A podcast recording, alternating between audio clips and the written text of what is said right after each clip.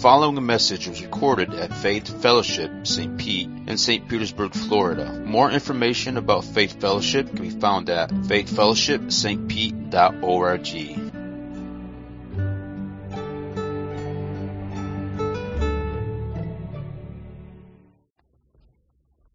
All right. Good morning, church family. Uh, who's excited about the word this morning? All right, that's what I like to hear. Uh, I want to I want to mention a little bit about the the song set this morning. Really touched by a couple of things there. Um, one, just you know that middle song that uh, that the lyrics said that you know there's no words, there's not enough words in my vocabulary, there's not enough time in my life to to bring forth the the the song that would, would, would give justice to the wonder of God's goodness and grace and presence and power. And, um, and you know, I, I want to give you a challenge um, because this came to me as I was just worshiping in that. Uh, because it's so true, right? It's so true that, that um, like, like just a thread of your majesty. Like we, we only have a glimpse of his glory. We only have a glimpse. I mean, I mean, I, I love that it, we, it goes on to say like, th- th- there's, there's not enough time and enough words for, for me to go on and on about who you are and how wonderful you are. And, um, and, and what came to me was this that, I mean, how many of you have been blessed by the Psalms? Right? I mean, me too. And how many of you have been blessed by, by those that have, have sought to worship the Lord through song and have written those songs and we sing those songs and, and what a blessing, right? Like, but here's what I want to challenge you to this week. Um, sit down and ask the Lord um, to help you. Let the Holy Spirit help you to write a psalm or a song. Okay, just just to write out your heart for the Lord. Write out whatever it is. Just write out your your your your, your praise, your thanksgiving, your your your your your your, your heart for him. Just, just your response to just all that He's done for you. I sit around and I look at faces that have been healed just this week of, uh, of this crazy virus. And, and, and I believe that, that when we read about the stripes of Christ and the healing work that they accomplished on the cross of Calvary, that, that it's so much more significant than just what he does in our tent. Like he's doing, he's doing a work in our hearts and in our souls, in our minds. He's changing us, you know, through, through the cross, through the, the victory that he, he brought us. And, um, and so I just want to challenge you this week. Uh, I would love, as I know the Lord will do, is if you give yourself to that, to that um, opportunity, I know there's going to be some wonderful um, songs and psalms that will come from that. God's not finished writing him his, his, his, his book. He's writing it on our hearts now, isn't he, through his spirit? And, and he wants those, those, those things to be testified. And so I encourage you to do that. And then we sang a song, this last song, about his presence. Guys, like God has made, like he's, the, the, the veil's been torn from heaven to earth. Like we have access to the Father because Christ willingly took the, the, the, the, wrath of God, the, the sin of humanity, our sin, my sin. Like he, he literally made us righteous by, by, by tearing down the, the dividing wall of hostility and, and opening up the, the, the, the, the, the, veil to us, the, the throne room of God. We, we can come into his presence and then that song makes this effort to, to kind of unpack some of what that means. And, and man, have you come into his presence lately? Have you just sat in his presence and bathed in the, in the, in the grace and in the truth and in the, and in the, the peace of just his presence? Have you just have you just let his like that's the gift that we've been given is we've been given his presence back. And that presence brings so much comfort and so much joy to be our strength like in his presence is the fullness of joy is the abundance of life. Like that's our wellspring, that's our hope. Like we, we just, we've got to spend time in his presence so that we are, so we are satisfied by his love and his goodness. We're reminded of all the, the, the, the things that is present. Like life is found in his presence. Everything that, that Christ sought to purchase for us is found in his presence. Are you, are you embracing the, the, the privilege of just sitting in his presence and letting all of those, because there's stuff going on. Is there stuff going on in your heart? Is there stuff going on in your mind? Are those things needing to be put before the throne of grace? And do we need his heart and his perspective on those things? Do we need his attitude? Do we need to, to see it from his vantage point? And all of that happens as we just as we just sit in his presence and we just let him impart his heart to us as we listen and learn. Man, he loves you. I hope you know that this morning, man. He, he loves, you know, call to me and I will answer you and tell you great and unsearchable things that you do not know like the greatest thing that we do with every moment of our day, any moment in our day, is to just come before his throne of grace and mercy. And just and just whatever it is we're wrestling with, just just just yield it to him so he might give you a different perspective on those things. So much to be thankful for. Uh, I want to encourage you. Uh, this this Saturday, we we had an amazing memorial service yesterday packed house, standing room only. Gospel was shared. The Holy Spirit did an awesome job in every facet.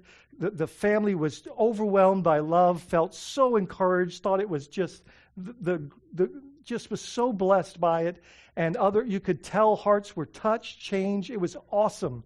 Um, I was just, I could sense, you know, when you know you have those moments where you can sense the Lord's pleasure. I just felt the Lord's pleasure, you know, just it was just so sweet. And all the hands that uh, that helped to make yesterday possible. This this coming Saturday we, we get to celebrate another saint in Earl's homecoming, and so I know Colette and Jade and would just really appreciate your support uh, this Saturday, 11 o'clock. Please plan to come and be a part of that. Um, you know, so thankful for Jen uh, for a lot of reasons, but uh, for for, she's going to be a part of the uh, reception afterwards, so there'll be some food. So uh, if you're willing to, Jen, you need any more help? No, you're good. So that's always a, that's always a good thing. So, so uh, also want to mention that um, as we saw in the video announcements, uh, we got the Chosen coming up next Sunday night. So uh, if you haven't seen the, how many of you have seen the Chosen on any of the episodes? Okay, so uh, they're finished uh, two seasons of eight episodes, and so we're going to pick up, go back to season one, episode one, and we're going to watch through uh, uh one, one the third Sunday of every month at 6 o'clock. Jen has been so gracious to offer her culinary spiritual gifts to, uh, to this occasion. And so at 6 o'clock, we'll have a meal together in the fellowship hall, and then we'll gather in here for uh, watching uh, the, the, one episode of The Chosen. And then we're just going to talk through some of the, the pieces that, uh, that are discovered in that. Um, here's what I need from you it is, it's really hard to prepare a meal if we don't know how many's coming. Um, so it's essential that by this Thursday, we have an RSVP. We've sent out several emails on this. I know you've gotten those emails. All you got to do is click in the bottom, you know, RSVP, go to our website, uh, call one of us, find a way to let us know that you're going to be there and how many of your friends and family or coworkers or neighbors you're bringing with you. Um, but we, uh, we want to know by Thursday so that, so that Jen and the team can prepare dinner um, for next Sunday night. So next Sunday you won't be able to sign up for this. We, we, we, you just, we're just not doing that. I mean, it's just too hard to buy groceries, all of that stuff. So please, RSVP. It's going to be an amazing time going through this series, which has been an incredible, incredible blessing. Uh, we kicked off life groups last week um, please get involved in a small group. Get involved in one of our life groups. Wednesday nights, we are journeying through Acts uh, and going through the letters as Paul uh, reads those letters or writes those letters in their context. Man, come and join us. 6:45 on Wednesday nights, Saturday mornings at 9:30. There's a Chase Bible study. Uh, I, I already heard a testimony uh, today that this was. Where's Miss Susan? I can't look. There she is. Um, you know that what a wonderful time that they had yesterday morning. So Saturday mornings, 9:30. Come out and be a part of this uh, this wonderful study.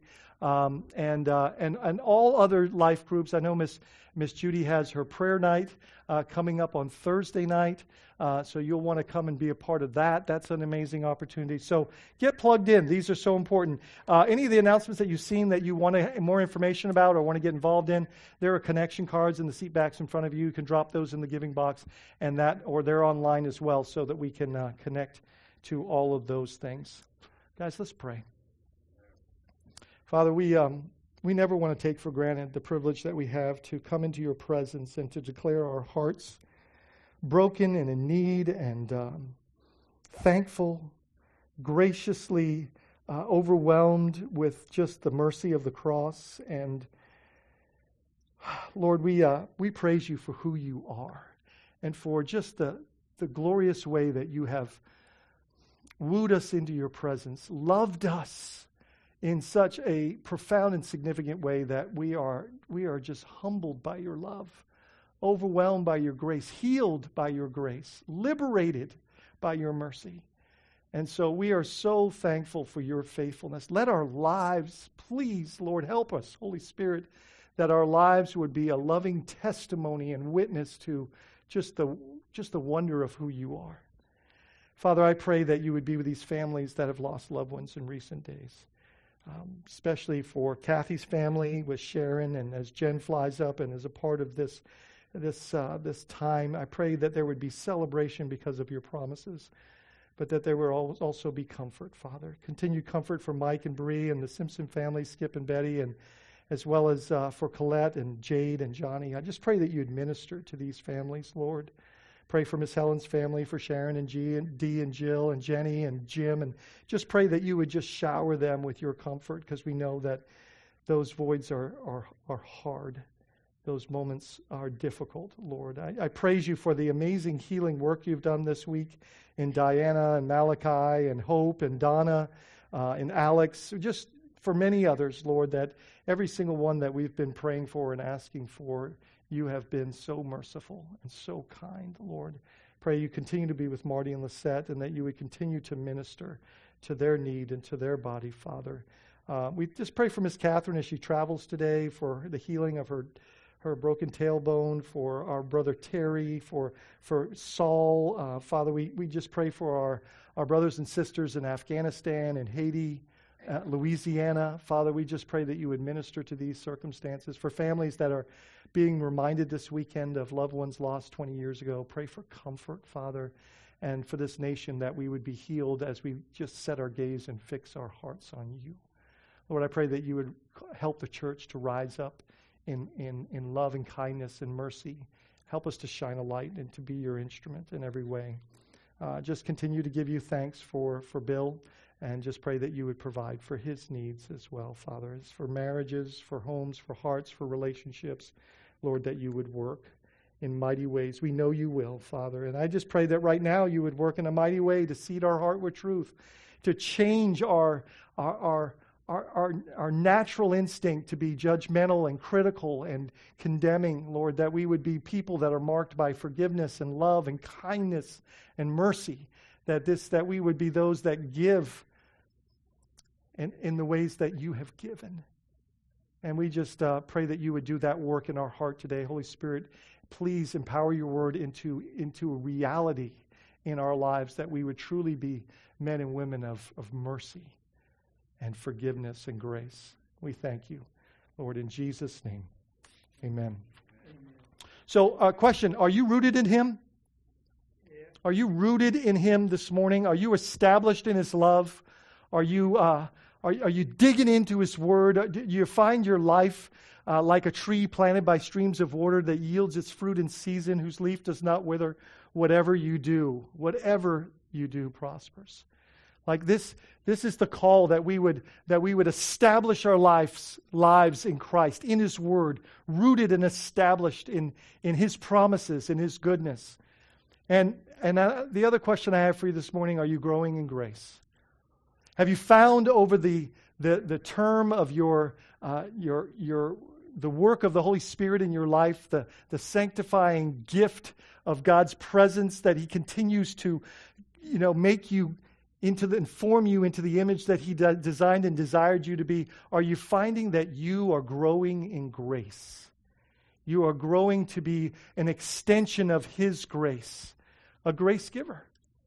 Um, this morning, um, man, I have pushed pause on our Luke study and just kind of been camping out right here. We, we've been talking about love your enemies, right? Praying for those that persecute you, praying for those that abuse you, blessing those who curse you, right? Uh, leaving room for the wrath of God, you know, being, be, being counterculture and, and, and, and, and not letting our feelings dictate our, resp- our reaction, but letting the Holy Spirit be the one that dictates our, our move and our heart and our direction.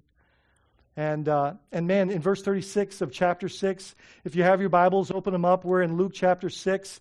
Um, and uh, we've, been, we've been here for a few, few weeks just really trying to dig at this because, man, this is something that is so critical for the church, especially as we go into this next season, which I believe it's going to get worse before Christ comes back and makes it all better right? And, and, and I believe that the, the church uh, is going to get going to get refined and defined through persecution, and I think that the the storms are going to get uh, more severe, um, and in those storms, uh, we can actually exhibit a, a peace, right? A, a, trust, a faith that instead of I, I, got this picture this morning as someone I think it was uh, Terry was praying, and uh, when I was growing up in the Bahamas, um, we would get in our boat and uh, we had a center console um, and, uh, and on the front of the boat, there was this railing.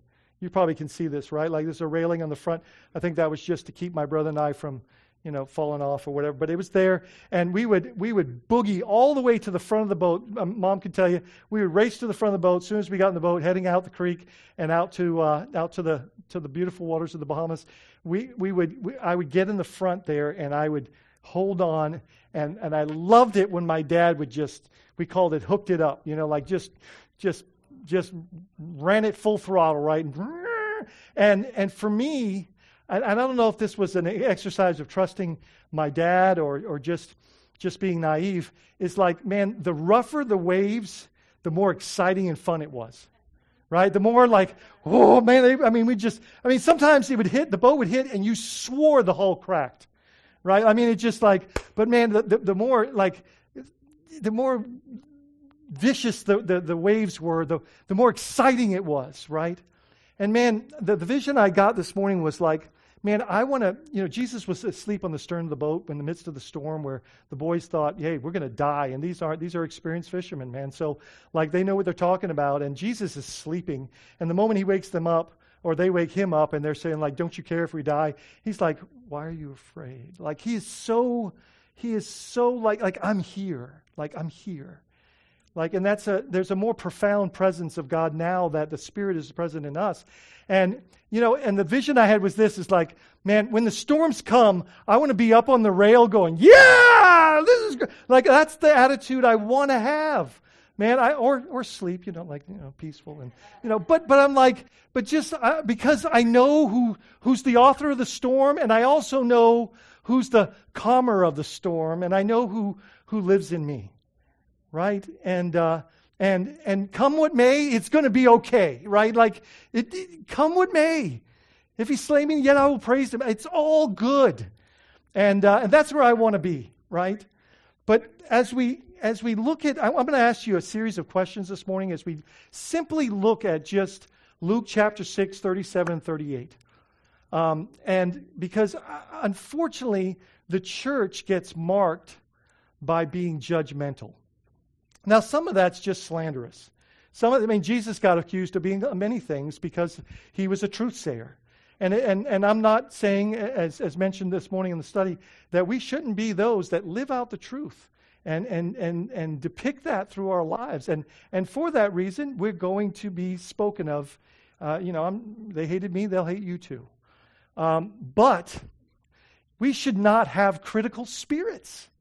We should not be judgmental in our attitude towards others. That should not be what marks our love, should mark our lives. Grace should mark our lives. Forgiveness should be. I, lo- I love what Lisa Turker says. When she gets up in the morning, she, she asks forgiveness for everybody in their life, in her life, going forward in the day, so that they're already forgiven before they do anything to me. Like it's, it's, it's already there because that's how God, that's what Jesus did for me, walking into my future. It's not a license to sin, but I've been given full, my sin has been quenched from, from cover to cover. So I have a question for you, and I'll open up with this.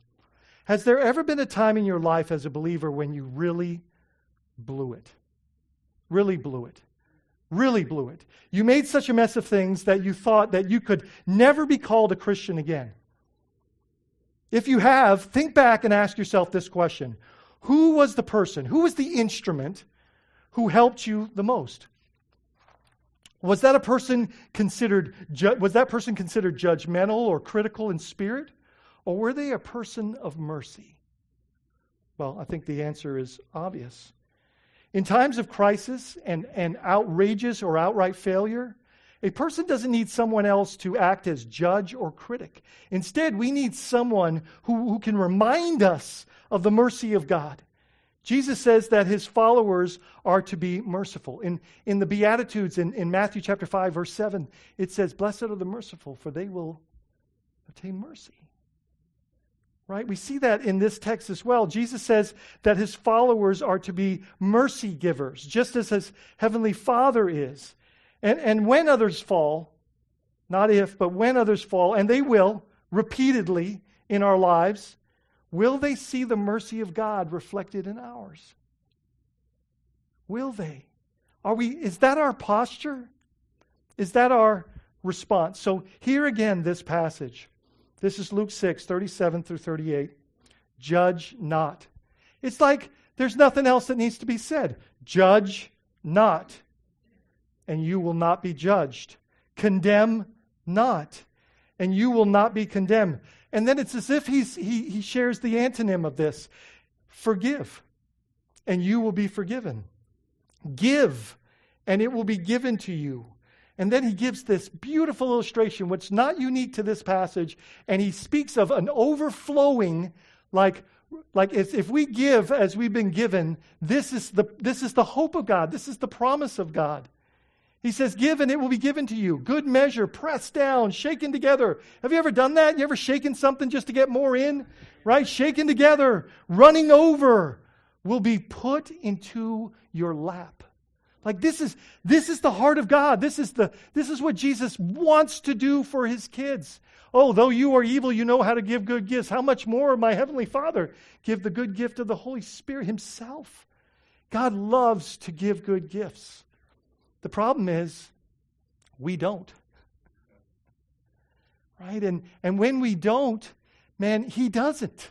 He says that over and over again. We're the ones that, that, that cause the floodgates of heaven to not be poured out on us, that we might have, that there might be food in my house. Test the Lord in this and see if I will not pour out the floodgates of heaven and that, that you'll have so much you can't even contain it. We see that picture when, when Peter obeys Jesus in the boat. But it says here, give and it will be given to you. Good measure, pressed down, shaken together, running over, will be put in your lap. For with the measure you use, it will be measured to you.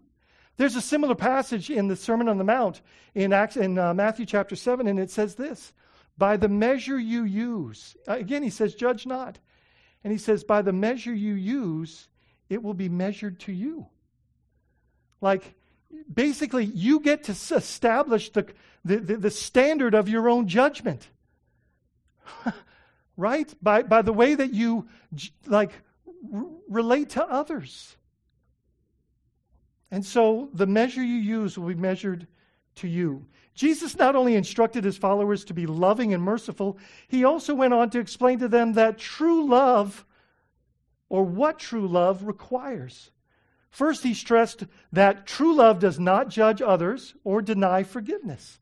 Only God, the perfect one, can judge injustice.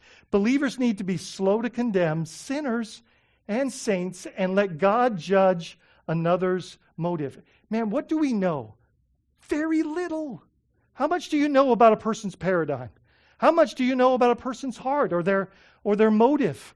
How do you how much do you know about their current circumstances that they're struggling with or going through? Can life be hard at times?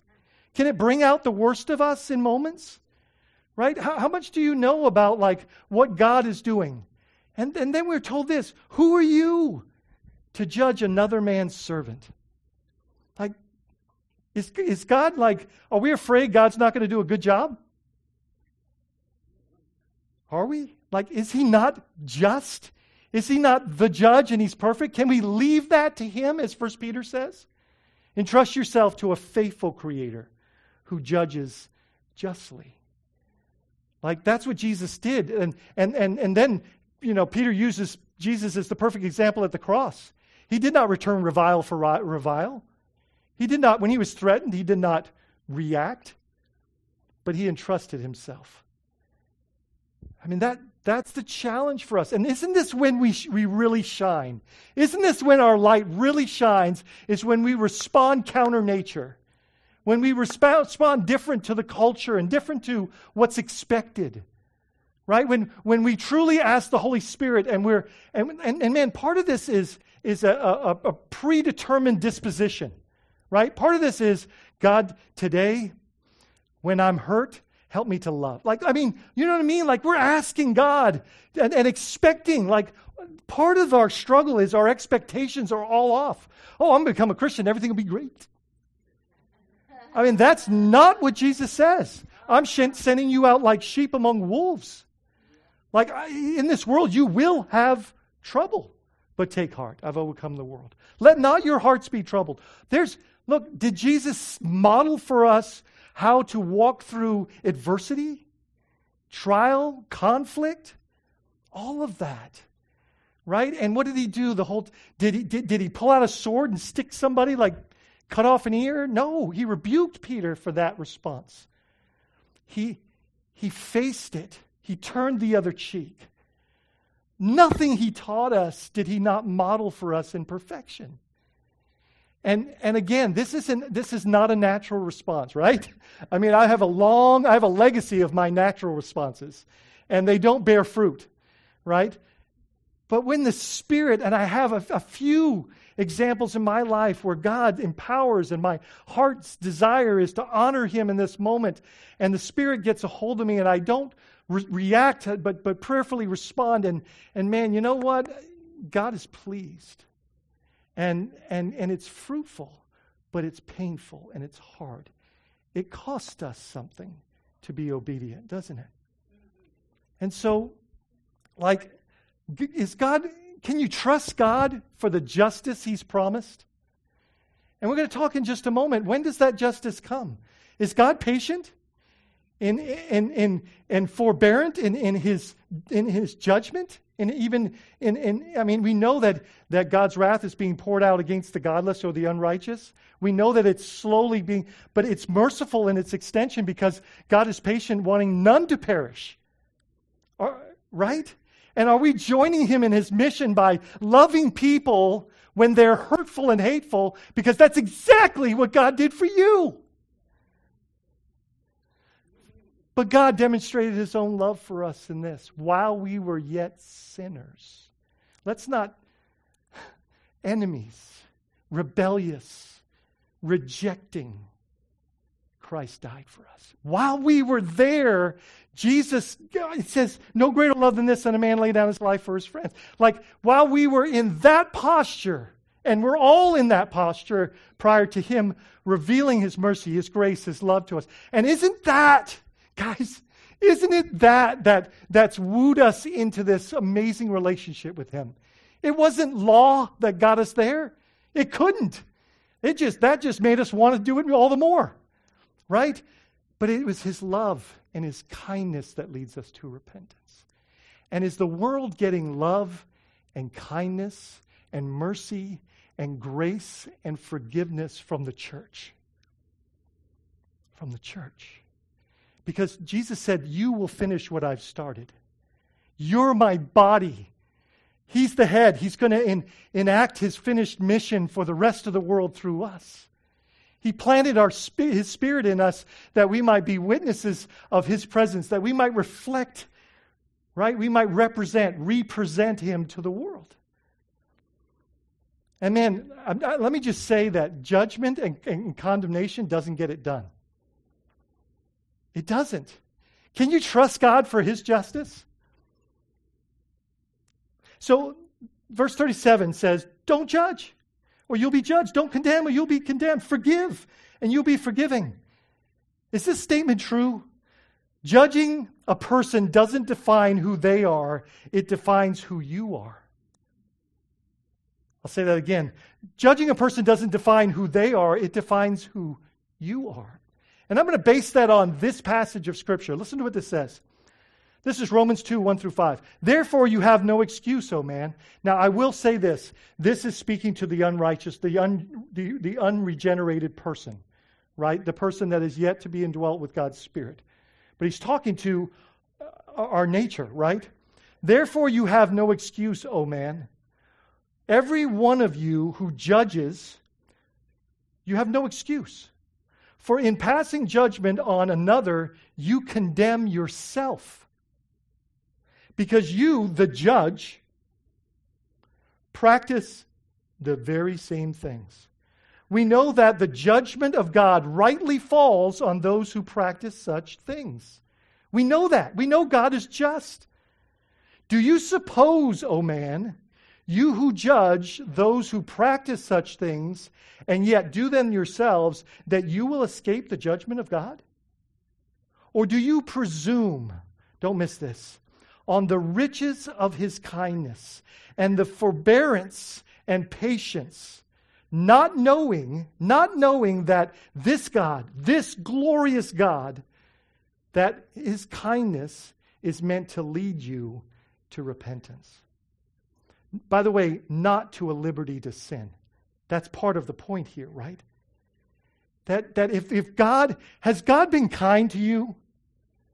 Has God been loving to you, grace filled and merciful? Like, what I keep hearing all the time is, What I've been to you, would you be to others? Love as you've been loved, forgive as you've been forgiven. Right? That, that this, this is the, the righteous standards. This is the, this is the holy requirement. And, and man, God knows that we can't get it done without His help, and He's given us the helper. We're fully equipped for this fully equipped. And it's just a matter of doing it in His time and way and word and, and, and just asking Him for the strength and the courage and the faith to get it done. Man, that is, that is powerful. So it goes on in verse 5 and says, But because of your hard and impenitent heart. Now, let me tell you what impenitent means not feeling shame about one's actions or attitudes. Because of your hard and impenitent heart, you are storing up wrath for what? Yourself. You are storing up wrath for yourself on the day of wrath. Do you know that God, this word forbearance, what does forbearance mean? Well, if you have a student loan, you're pretty thankful for forbearance, right? Like it's a deferred, um, uh, uh, deferment of your debt to be paid right? So God is deferring this, the exacting of your debt, hoping, right, in his patience that you will turn to his love, that you will respond to his grace and mercy, and that you will put your faith and trust in him and, and experience the liberation of your sin. Experience the, the, the, the setting the captives free for yourself. Right? But but it says up it says about storing up for yourselves on the day of wrath when God's righteous judgment will be revealed. Do you know there's a day coming where God's going to make it all right? He's going to, and I'm going to read a passage here in just a moment, but Jesus teaches here about the attitude that would describe his followers. That's what we just read. Jesus explained that his witnesses, you and I, must not judge or condemn, but that they should be willing to forgive. We should be in a posture of mercy. We should grow in grace. right? Listen to this passage. This is so good. 1 Corinthians 4 5. Therefore, do not pronounce judgment before the time. What time? Before the Lord comes. Like, right? And he goes on to say this who will bring to light the things now hidden in darkness. Look, we, we don't know. We don't know people's heart, motive, disposition. We don't know people's past. We don't know their context. But he does. And he says, Leave room for the wrath of God. Do not judge another man's servant. Right? Entrust yourself to a faithful creator who judges justly. Don't exact revenge. Vengeance is mine, saith the Lord. Be still, and I will fight for you. I mean, this is over and over and over again. But it says here, therefore, do not pronounce judgment before the time, before the Lord comes, who will bring to light the things now hidden in darkness and will disclose the purposes of the heart. Then each one will receive his commendation from God. Now, this is written to the saint, and the word commendation means praise. And I know I've shared this before, but I think it bears repeating is that we have to understand uh, how much of your, your debt was paid on the cross. How much? Right. So how much is left when you sit when you come before the mercy seat? That's where Jesus sits. How much is left of that for you? Right? Perfect love casts out all fear because fear has to do with punishment. If we're not perfected in fear, we still feel like there's some punishment. Uh, if we're not perfected in love, we think that there's still punishment. But look, man, the sufficiency of the cross is total and complete. And so what gets handed out to the saint is praise, is crowns. And listen, this is such a great motivator to store for yourselves treasures in heaven where rust and moth do not destroy and where thieves do not break in and steal. Over and over again, we're to- told in the passage just before this, what reward, what benefit, what reward, what benefit. Like, look, the, the, the deal is we want to have as much commendation when we come before the mercy seat. And this is why. Because that's going to be the crowns we throw down. That's going to be our offering in heaven to say, it, it wasn't me, it was you. And, and, and if we don't, that's, that should be our motive. I hope you're hearing this. That's the motive of why we serve here. And it's part of it, it's preparation for the. Do you know that the same gifts and, and graces that you have now that are being worked out and, and you're discovering and, and you're, you're growing in, do you know that that's going to be your eternal, that's, those gifts are used in your eternal lot? You're, you're practicing for, for the kingdom, right? For the, for the new heaven, the new earth, for God's kingdom when He comes. But, but, but, but the commendations, these, I mean, it's going to be so clear in that moment. And I know this is a sidebar, but it's going to be so clear in that moment who got it done that it wasn't me, that all of these praises and all of these things that, that God did through my life, like it just gives us something to offer Jesus in eternity. Does that make sense? And that should be our motivation. I want, because I don't know about you, but have you ever been in a place where you, you were, you, you wanted to give a gift or, or you gave a gift and you were just like, oh man, I wish I'd have given so much more. I wish I'd have had more to give. I wish I would have, you know, this, this, this person just deserves, and you don't want that. That's what drives us is, is to please him, is to, is to love him, is to, is to, is to store up treasures. And we don't, we, we don't need anything in his presence. It's just an offering for out of gratitude and worship. So question, what are the obstacles to obeying the Lord here? What are the obstacles of judge not, condemn not, forgive and give? What, what keeps us in our flesh in our, in our, in our nature from doing those things. I'm sure that you've thought of a few, right? Feelings, selfishness, pride, past conditioning, cultural paradigm. Here's one of the things that just saddens me is our American culture. Oh my gosh, man. It is just like, you know, eye for an eye, tooth for tooth. That, that's how it works, right? I mean, like, and I mean, we go to movies and the plot line is vengeance and, and revenge, and we're like, yeah! You know, like, and man, that, that's not a picture of the cross at all. And it, but, but, it, but, it, but it seeds our flesh. Like, we like that, man. Oh, man. He got what was coming to him. But what if, what if you got what was coming to you? I mean, the way, right. The wages of sin is Let's not forget that Jesus took all of that and God remained in a posture of mercy. But the, the list goes on. A, a mentality that, well, that's not fair. Oh, was it fair that Jesus went to the cross? Was it fair? Right? Uh, uh, well, what, what about our, what keeps us from, from obeying the Lord here is, is our hurt, is, is getting a voice. And, uh, and we're feeding that, and we, we, we want to we wanna exact, you know, punishment and vengeance and retaliation, right? But here, the body of Christ has a reputation of being what? Judgmental. We do. And I mean, not everybody in the church is the church. Let's be clear about that. Right? So, I mean, some of that happens, and, and some of that is, is, is just like, you know, our reputation is going to be maligned because, because we're holding to the truth. But some of that is because the church is judgmental. And the church isn't a building, it's a people. It's you and me. But, but let me be clear. We are called in some regards to judge, right? I think this, this commentary by Bruce Barton really helps.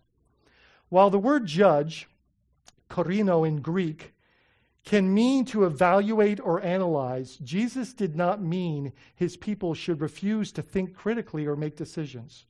Nor was he attempting to abolish the legal system or disciplinary measures. Believers must discern and make certain judgments. For example, Jesus said to expose false teachers, to admonish others in order to help them, right? Paul taught that we should exercise church discipline. We see all these. Jesus was referring to the judgmental attitude that focuses on others' faults,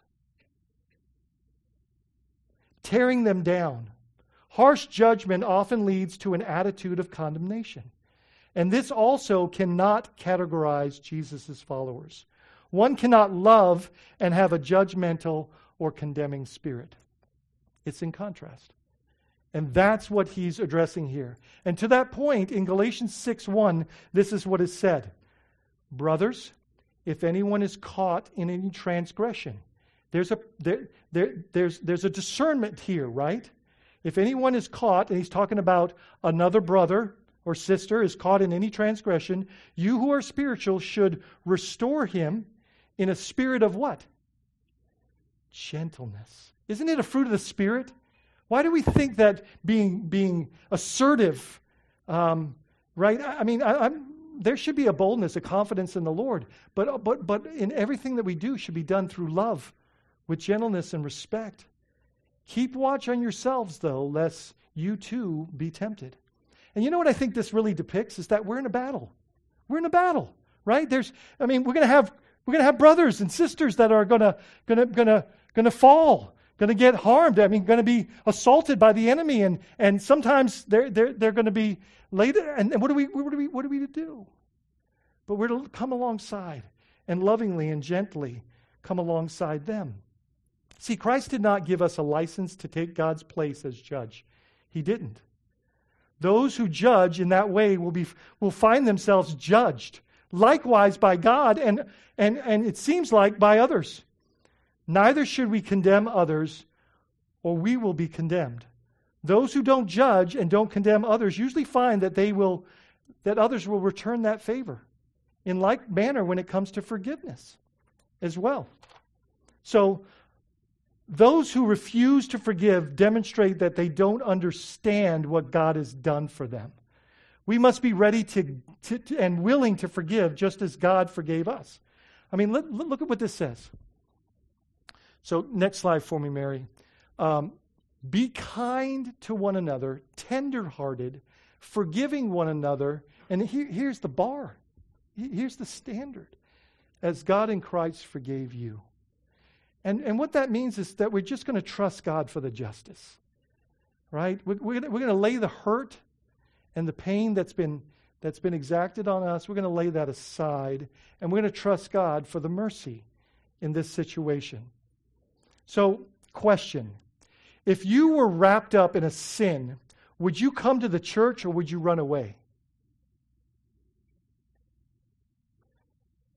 I hope, I hope that we, as a church, are grace filled We, that you know that this, this is a place where we will hold your hand to the cross. Unfortunately, most people probably would run away. And that's sad. That's extremely tragic. The church exists to declare the mercies of God. We are here to let people know that our Father is certainly the righteous judge, that he does not laugh at sin or treat it lightly, but also that he has made a way of atonement and redemption for those who deserve his wrath. But the church is often thought of as the first place a person goes to be judged for their sin. I got another question for you. When you are made aware of another believer being involved in some immoral behavior, how do you react? Honestly, with yourself. Well, we can stand up and give testimony, but no, like, how do you react when you when you become aware of uh, of another believer that that uh, that maybe not in your context, outside of your context, that is, you know, I think of Zaki uh, or um, Zacharias Ravi. You know, like, I mean, sad. I can't imagine the battle he was under, how hard that would have been. But often that, that, that, you know, we, we often respond with, or some, with arrogance and superiority and self righteousness. Or is your heart grieved for them, knowing that you are capable of committing the same sin or worse? When you are tempted to commit the same, I'm sorry, when you are tempted to act as the judge, remember this. This is so good. Remember what God has done for you so that you could be the one that pardons, that reminds them of the grace of God, of the mercy of God, of the cross of Christ. Then extend the same grace to your fallen brother or sister. Right? So, what is necessary to share Jesus' example here? Let me, let me share that example with you. Um, so, you remember in John chapter 8, um, Jesus has been at the Mount of Olives before dawn. And we know what he does at the Mount of Olives. That's a place he goes to pray. Right? It's not, the sun hasn't even come up yet. Okay, this is John chapter 8, 1 to 11. And then at dawn, he comes to the court at the temple and he begins to teach. And he sits down, and, and this massive crowd says, says, all of them come, and they gather around him. Well, you can imagine that's a pretty wonderful moment. And, and in that moment, all of a sudden, we see Pharisees coming, dragging this, this, this girl, and throwing her in front of Jesus and says, I mean, can you imagine the interruption in this?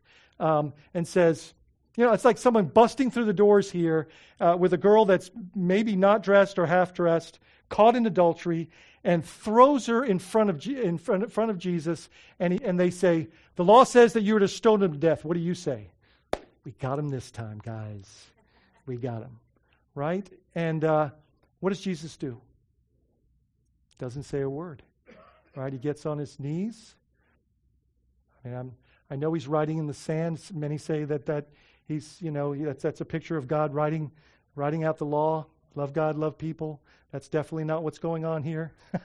but like, he, he goes to his knees, right? And I think that's an example for us. I mean, the moment we're, we're under those type of circumstances, we should probably pray too. And, uh, and then he says this to them. He says, You without sin cast the first stone. Now, that immediately li- eliminates every single other person in the room besides him. Right? Every single one. And it says that they all started leaving. Drop. You can. You, all you hear is st- stones falling, right? And they. It says the older ones leave first. I guess they got they got a longer list, right? And uh, and then Jesus is left there in verses ten and eleven, left there with this precious girl, caught in adultery, um, marked by her sin, ashamed, guilty, drugged through town, and she's standing there. And, uh, and Jesus gets up and he says to her, Has anyone condemned you? And he says, she says, No one, Lord. And then he looks at her as he stands, because it says he stood, he straightened himself. And he gets he, uh, what I picture is he gets right there, right? And he says, Neither do I. Go and sin no more.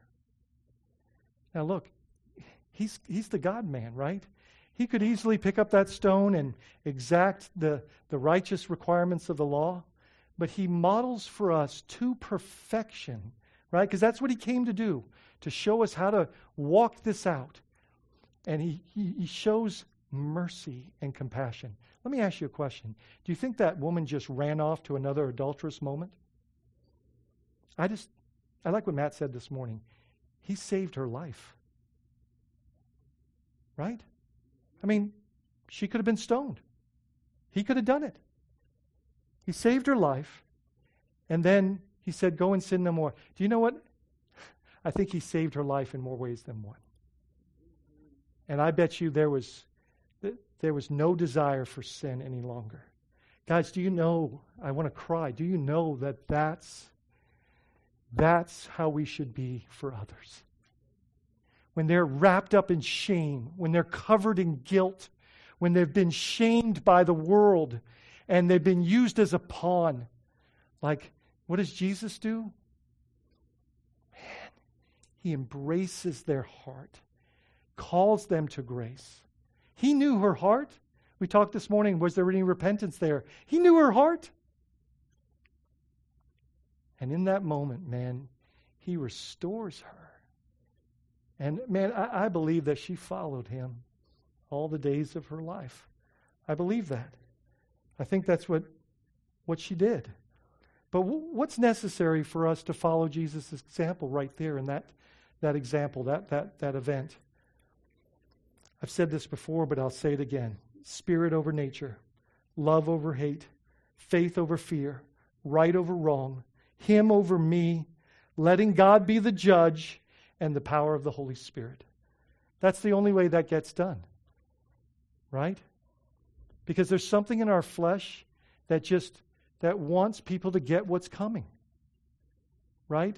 And and listen, in the courtroom and at the, at the final day when Christ returns, all, every wrong's going to be made right, and God's going to judge in perfect justice.